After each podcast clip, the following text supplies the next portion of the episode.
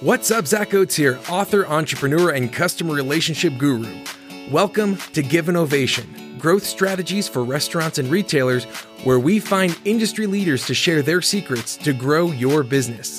This podcast is sponsored by Ovation, the actionable guest feedback tool that works on or off premise and is easy, real time, and actually drives revenue. Learn more at ovationup.com. Welcome to another edition of Give an Ovation. I am joined today by a restaurateur, author, consultant, and he has worked with the biggest names in culinary. And he's the kind of guy who, after he retires, writes a book, which is fantastic, called Fork Fight, and then opens up another burger shop because who needs retirement? Um, we met at the Texas show, Texas Restaurant Association show, uh, where we were both speaking. Is that is that right, Mark? And uh, anyway, so in honor of our first meeting, I am wearing a Buc-ee's shirt. Uh, but welcome to the podcast, Mark Brezinski. How are you, Mark? Very good. Thanks. I appreciate you having me on. Yeah, I was. I, I loved the panel that you did along with uh, one of my investors over there at Branded, and um, was so impressed. Went up to you, chatted with you afterwards, and and you've been gracious enough to come on the podcast. I'm grateful about that. Uh, but first, let's talk a little bit about Fork Fight. Uh, for those who haven't read it, what what is Fork Fight? Fork Fight is a compilation of my experiences as an entrepreneur in the restaurant business and the arc of the journeys of being a uh, entrepreneur, both with companies, the biggest two, of, well, actually three of the biggest companies in the restaurant business: Yum Brands, uh, Brinker International, and PF Chang's China Bistro. Uh, I've I've had a chance to work with all three of them in various capacities, but mostly what people want me to do is help them create things. You know, I'm more of a a creative tinker entrepreneur. I don't I don't think inside the box a lot. I'm more of an outside the box thinker, which can lead to trouble. And the book details the trouble that it has led to in my life, uh, the the ups and downs, the roller coaster ride that is being an entrepreneur and, and having a kind of an unsettled nature about always wanting to do something new and something that's next. Um, I've, I've just written about it during COVID. Uh, I traveled incessantly in the restaurant business. You know, all of us that travel a lot are executive platinum or concierge level, and you know, we're we're Bonvoy. You know, 1000s uh-huh. of points. Um, but during COVID, I wasn't traveling. You know, we were all kind of grounded, and during that time, I was able to sit down. I'm not much of a TV watcher, so I was able to write write stories. I've always been a writer. I've always wanted to write more stories, but never had the time. COVID gave me the chance to really sit down and write this book. And I put it together and it seemed like less than a year. And we put it out there with an agent, and an agent got some people in, involved. And before we know it, we had Simon and Schuster uh, committing to doing a hardcover book with photographs, my first book, which everybody told me was going to be impossible. Yeah. Uh, but it happened, and Fork Fight came out uh, back in April, and I'm just thrilled that it's out there, and I'm thrilled to be able to share my stories. And by the way, all the good, bad, and the ugly. I mean, I I reveal quite a bit about some of the the problems that it has caused me in my lifetime, and uh, just wanted to be an honest, open book about my journeys through the business. And it has been described up there with you know uh, Anthony Bourdain. I mean, like there there's been some some extremely high praise for this book, and I'd love to maybe dive into a story right now with you about w- what is a time that some of your out of the box thinking got you in trouble, or maybe not got you in trouble, but caused some caused some trouble. Well, I, you, you started it in your intro. I I decided I was kind of winding down, but I came up with this burger idea uh, I felt like nobody had really gone after better fast food. And I felt like it was time to do better fast food. So I created this concept called Busy Busy Burger here in Dallas. And it, it was smaller burgers. Uh, I, I wanted always, I grew up on White Castle hamburgers oh, back yeah. in New Jersey, right? And so that was really my first fast food craving. And I've always thought somebody could do a better job of that type of style of burger, right? I, I don't like to call them sliders to me, sliders has a negative connotation. A lot of people don't know this, but the term slider came from small burgers that were so greasy you didn't even have to eat them. Eat them; they would just slide down your throat. Oh, really? That's that's that's the way sliders came up. And it and it, if you look at the Harold and Kumar movies about they go to White Castle or whatever, yeah, yeah, it's, yeah. it's referenced in there that when you're either so inebriated or so high that you really don't want to chew your food, you just want to have food in your gut. You go and you get small hamburgers and they just kind of slide down your throat. So long story short, I decided I need to create a better slider with better, more culinary driven toppings. And it just didn't work, Zach. I mean, uh, location wise, timing wise, I, I don't know. You never know. There's never just one thing, but it got great reviews. We were on Google. On Google, I think we had 170 out of 183 reviews were five star. Oh wow! People loved it. Even Yelp was four and a half. Um, we were only six months old, just couldn't get the revenue. So there was an idea that I thought I did my homework.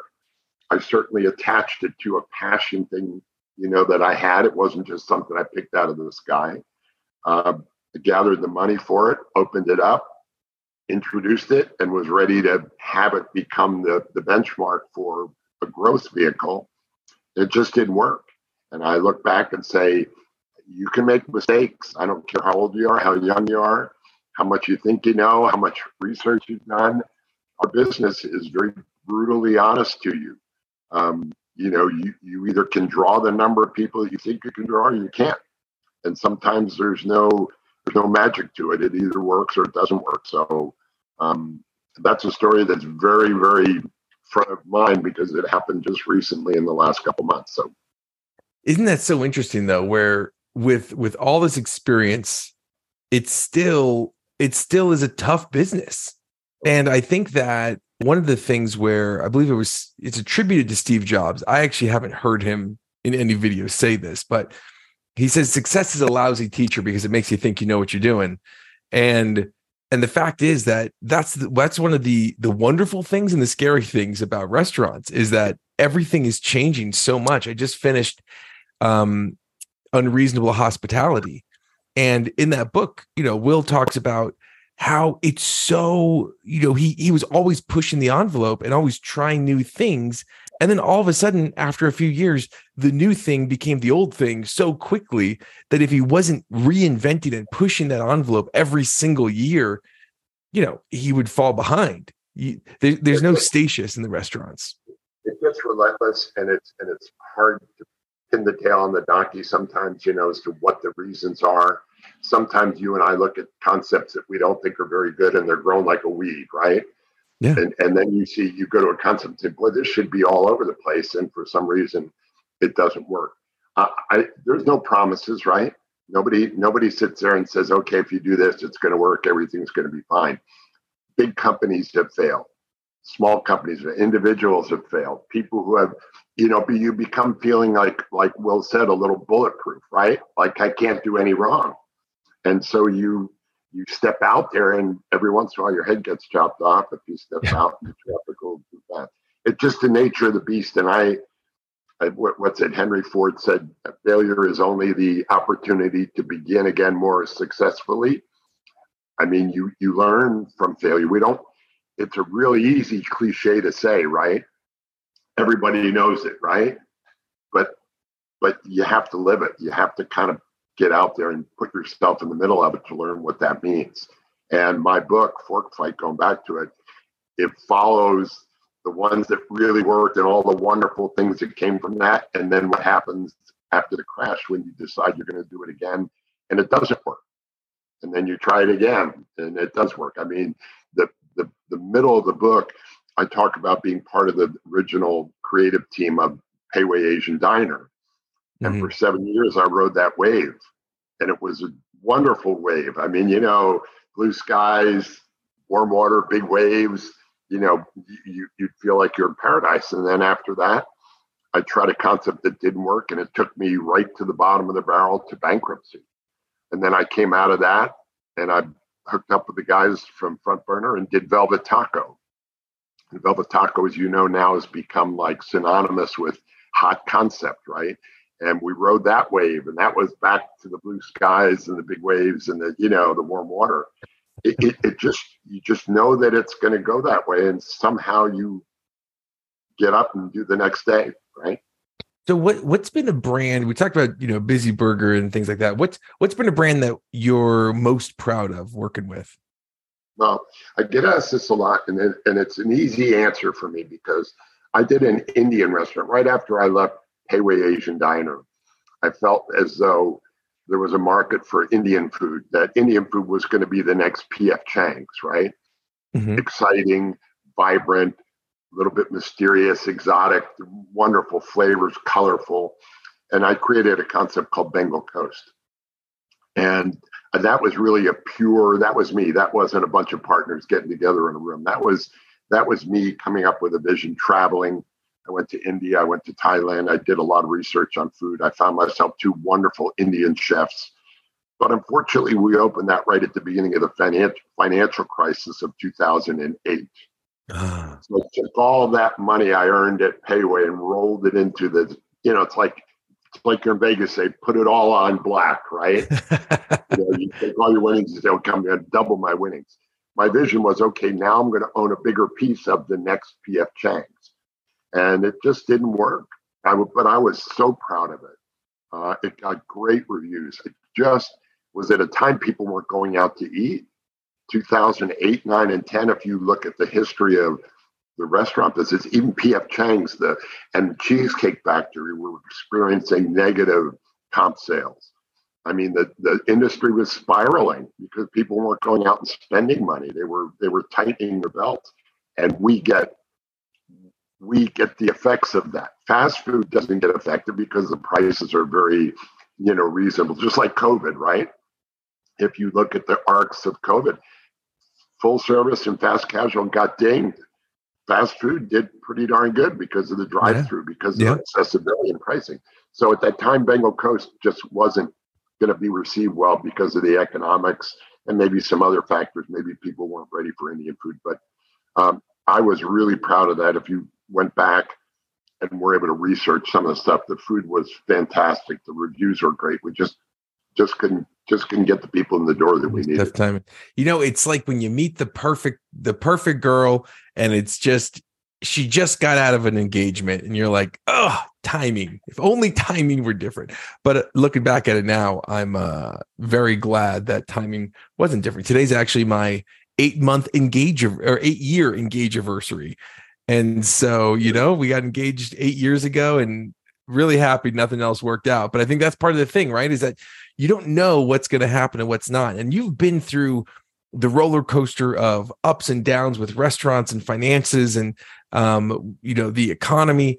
What do you think as you follow along? Because the, the common thread of all of this obviously is the is a great guest experience.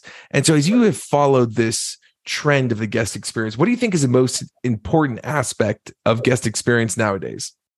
Well, that's a good question. I made some notes on this, Zach, because I didn't want to just talk off the top of my head, right? Um, I think what we information has become kind of an addiction to us, right? I mean, it used yeah. to be we didn't have all these sources of information and gathering information. But to me, understanding the guest experience takes a little bit more old school be there and envelop yourself in the experience yourself, right? I think the hardest thing to do is anticipate how somebody else is going to react to what you think they should react to.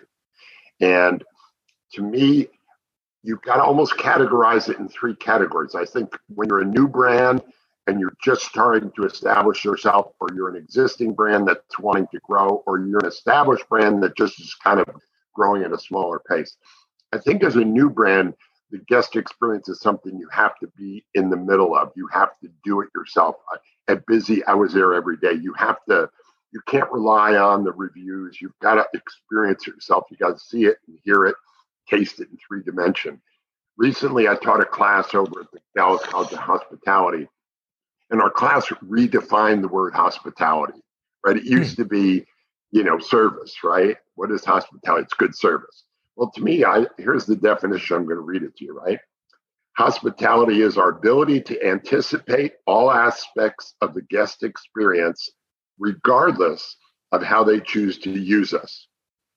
hospitality is doing our best to maximize all senses in that experience. And all senses mean taste, touch, feel, sound, you know, all all of those senses. Sight has got to be clean, right? All of it's that's part of hospitality now. That's the guest experience. It used to be just interaction, right, Zach? It used to be okay. Who talked to me? How was my server? You know, how good was how good was that? But now, experience is the entire thing. We look at guest experience now as enveloping the walk up, right? The, the, the loudness of the music, the light levels, the availability of tables, the cleanliness of the restaurant, how how friendly it seems when you're finally greeted. So to me, um, the guest experience has has kind of morphed into this broader, wider ranging thing that we have to understand.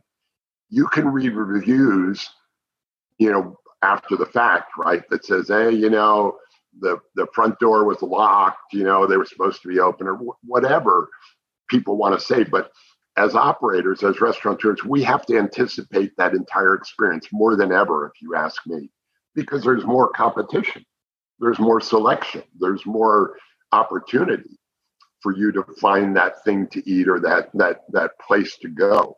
And if we're not anticipating that ahead of time, if we're just solely focused on the food, or our training is solely focused on human interaction and it doesn't involve a broader definition of it, then I think we get a we're, we're missing opportunities. And I don't know if that sounds nebulous or or if it sounds a little bit out there, but to me, the guest experience starts as soon as somebody locks their car and starts walking to your business. And, and I, I try to teach that. And I think I, I love that, Mark. And and I would even argue it might even start before that, right? Because yeah. I, I think how you look online how easy is it to order from you? If I get delivery, is there a way that I can communicate that something went wrong? And I think that at the heart of it, in in in because uh, I, I love that definition, and if I were to like distill that down to what I'm hearing is like hospitality is proving to the guest that we care about them, and and there's a lot of ways that we can do that. But for example, I was in a restaurant recently, and the I mean we're talking gold flakes on the steak like this is a this was a really high end restaurant and the lady at the table next to me was getting very frustrated and she asked her server for salt and then she asked somebody else for salt and then she got up and she went to the the host stand and then the host went to the back and told the server then came back out and then a few minutes later the server came out and brought her salt all of the effort of the ambiance, the music, the care of the everything else totally didn't matter because the server took too long to get her salt and her food was cold by the time that she got her salt, right? And so the thing is that you need a thousand messages to tell that guest that to prove to the guest that we care about them.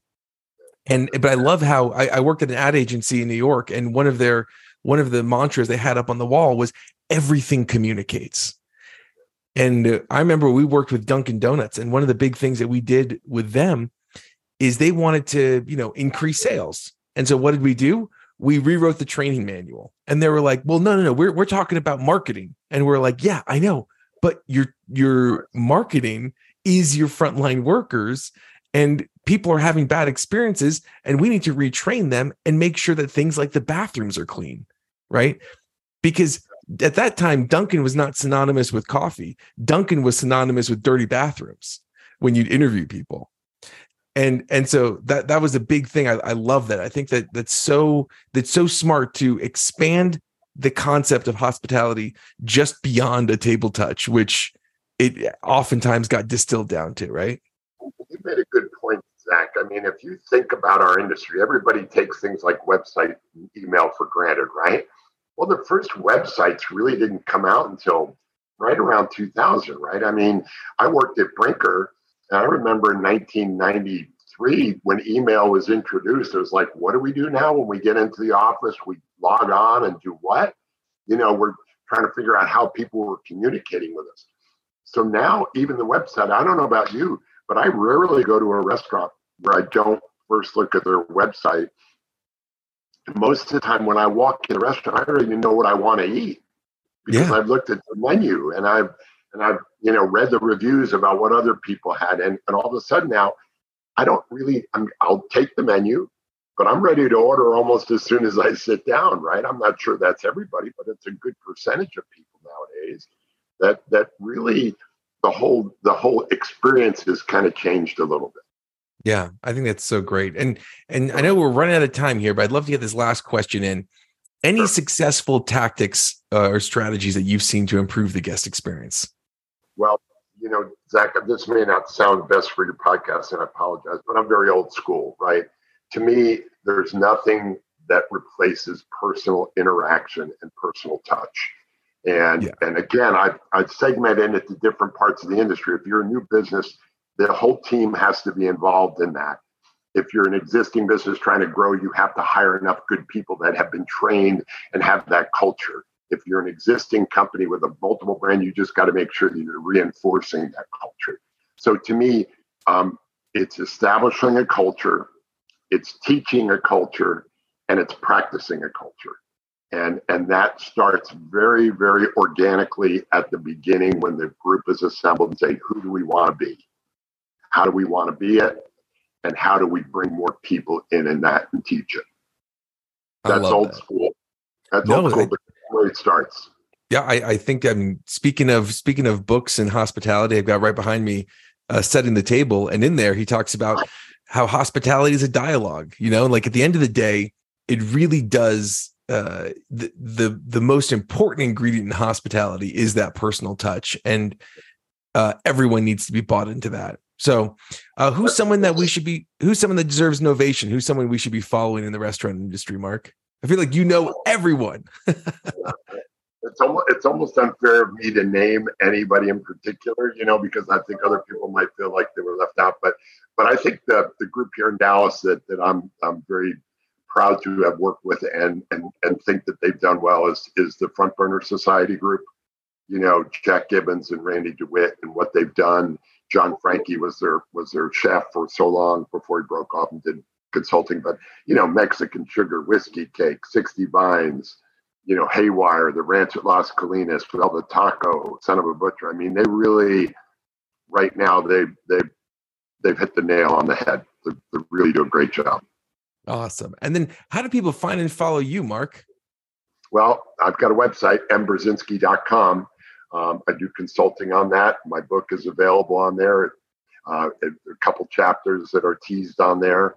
But mbrezinski.com is the best way to, to find me, reach out to me, and, and kind of figure out who I am, which I'm const- constantly trying to do too, by the way. I love that. Well, Mark, for knowing just the right spice to make this podcast delicious, today's ovation goes to you. Thank you so much for joining us and give an ovation, Mark. Thank you very much. Appreciate the time. Glad you're with us today, and thank you. Thank you to the risk takers, the troublemakers, the crazies who are keeping this world clothed and fed. You're the ones who deserve an ovation. Again, this podcast was sponsored by Ovation. To see how we can help you grow your business, go to ovationup.com. Don't forget to subscribe, and as always, remember to give someone in your life an ovation today.